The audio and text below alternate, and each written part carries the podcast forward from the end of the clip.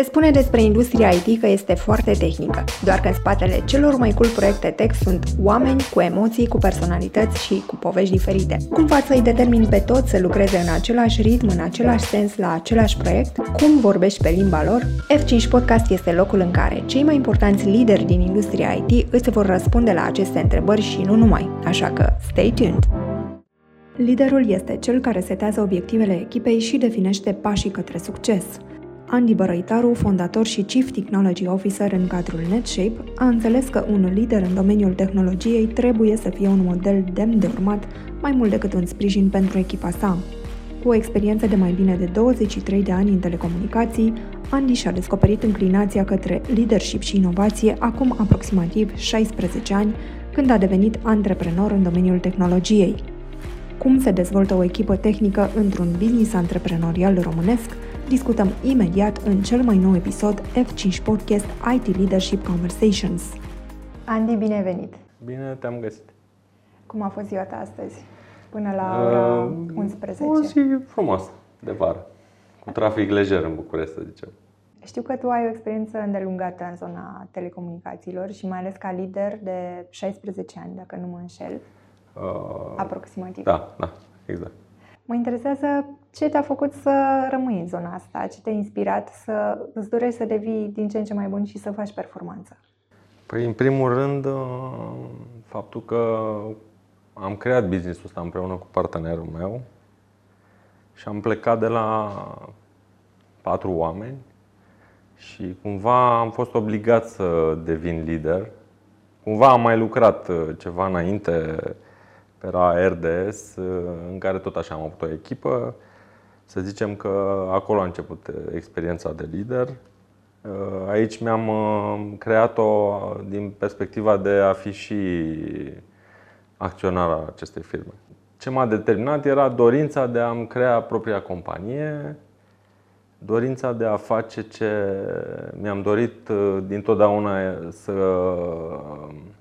creez uh, lucruri în IT, pentru că mi-a plăcut foarte mult uh, domeniul ăsta de telecomunicații și mai exact transmisiunile. Pe partea de microunde, uh, așa am început practic cu primul nostru client fiind Vodafone.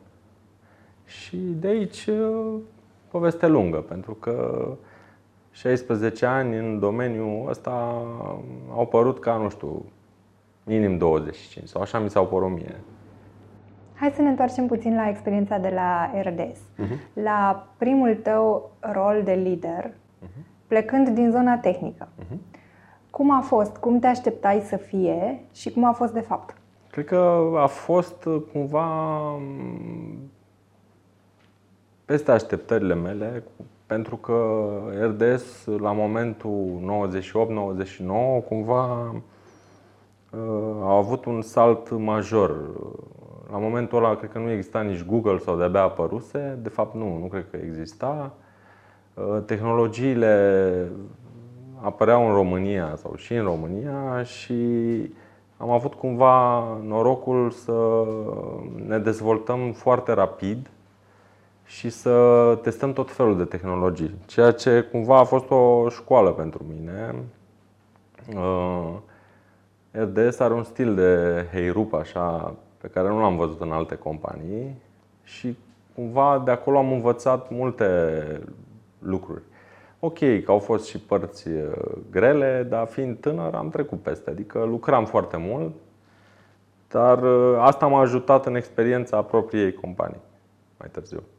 Mă întrebam uh, și legat de prima ta echipă pe care a trebuit să o gestionezi. Cumva, prin propriul exemplu, a fost tot timpul modelul meu, să zicem. Adică am încercat să le arăt că dacă vrei și dacă îți dorești și dacă înveți, poți să ajungi să conduci o echipă și cumva așa am reușit să-i uh, modelez pe unii dintre ei, pe unii nu, ca în orice companie, dar uh, cumva prin propriul exemplu am reușit să-i conduc și să mergem împreună spre, nu știu, spre îndeplinirea sarcinilor, să zicem. Îți mai amintești care a fost primul moment de criză în prima ta echipă și cum l-ai gestionat? Dacă mi-aduc bine aminte, crizele uh, se loveau strict de salarii. Și în general am reușit să mă apropii de dorințele colegilor mei. Eu zic că m-am descurcat bine, adică pentru echipă întotdeauna am tras și a fost și invers, adică și ei au tras pentru mine. Dacă ar fi să ne uităm acum uh, în urmă, să zic, la ultimii 20 de ani în zona de IT, crezi că s-au produs niște schimbări în partea asta de leadership și a doua întrebare în, uh, în zona asta ar fi dacă ție ți se pare că leadershipul IT are un specific față de leadershipul din alte domenii? Cred că în ultimii 20 de ani uh, lucrurile s-au schimbat în sensul în care liderii urmează tot felul de cursuri și merg în direcția în care se dezvoltă, să zicem, prin cursuri și prin uh, tot felul de experiențe, nu știu, fie ele tehnice, fie ele de leadership. Uh, eu mai mult uh, merg în direcția în care mă dezvolt pe partea tehnică, pentru că asta e mie jobul eu am încercat să-mi conduc echipa prin propriul exemplu, adică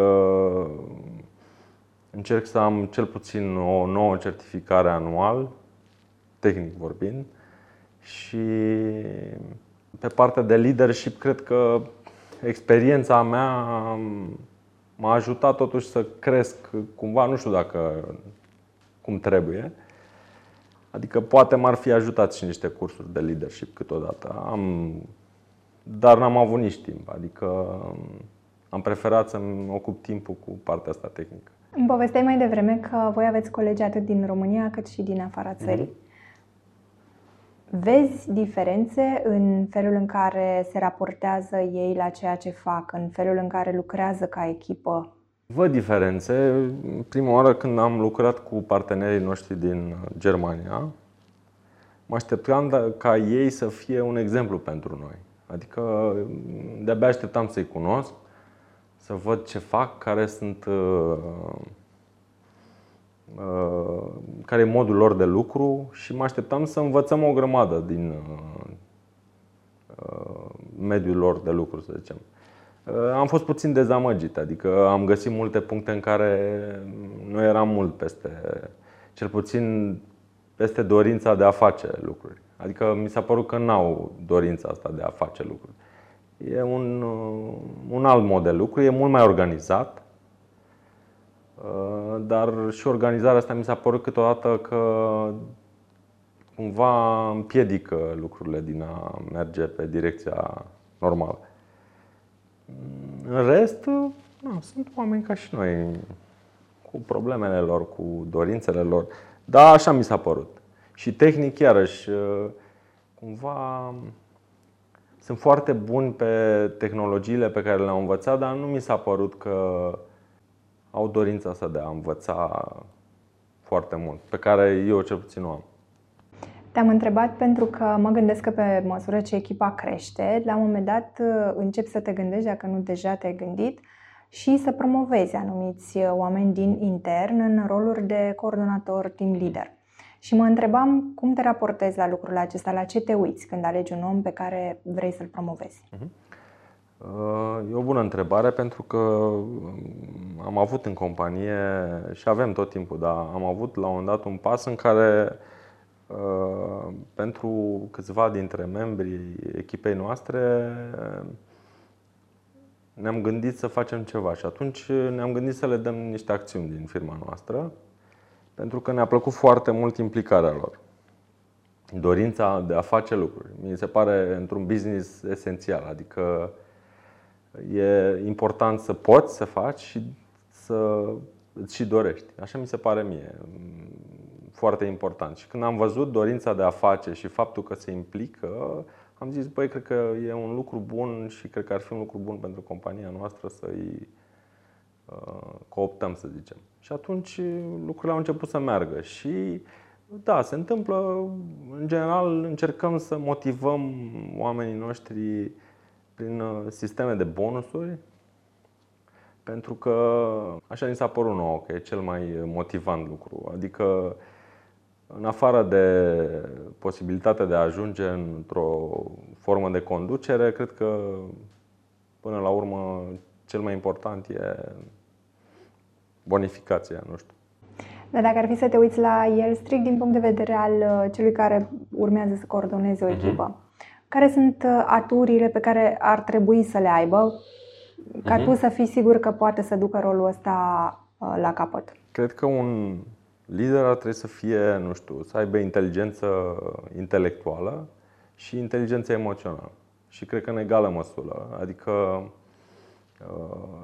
mă aștept ca liderii din compania noastră să fie cumva legați și atașați de oameni, nu să-i uh, conducă cumva doar uh, ca un șef. Și atunci uh, ne uităm la ambele aspecte. Și la inteligența intelectuală, dar și la cea emoțională.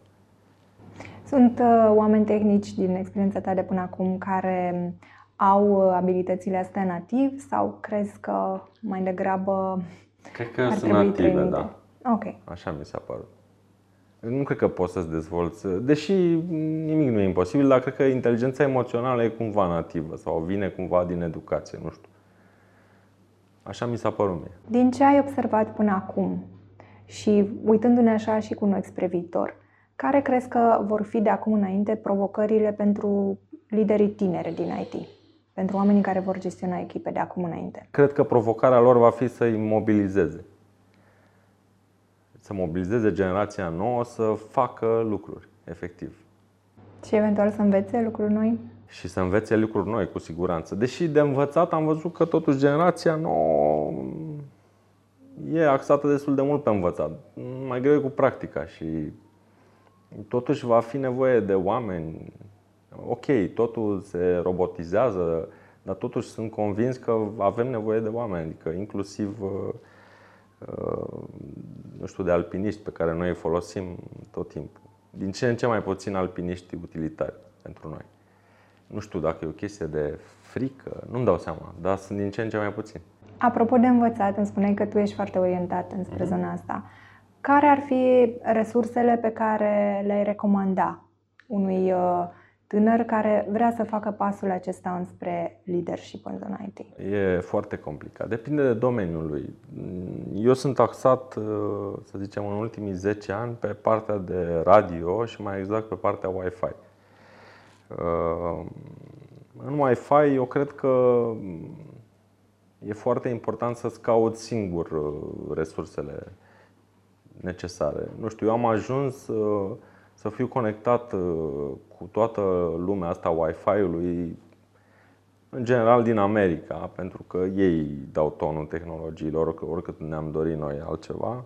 Și cred că, strict legat de Wi-Fi, eu folosesc uh, Certified Wireless Network Professional, care e o organizație cumva care se ocupă de dezvoltarea acestui domeniu. Dar cred că, nu știu, fiecare ar trebui să-și caute și sigur sunt companii care fac treaba asta. Adică uh, eu așa aș alege, nu știu. Dacă nu mă descurc să-mi caut singur uh, anumite resurse, aș putea să caut o companie care asta face. Un gând de final pentru cei care ne-au urmărit până acum? Un gând de final, uh, cred că nu există provocări foarte mari, ci doar puțină voință. Nu știu, cred. Mulțumesc tare mult, Ani, pentru mulțumesc. astăzi.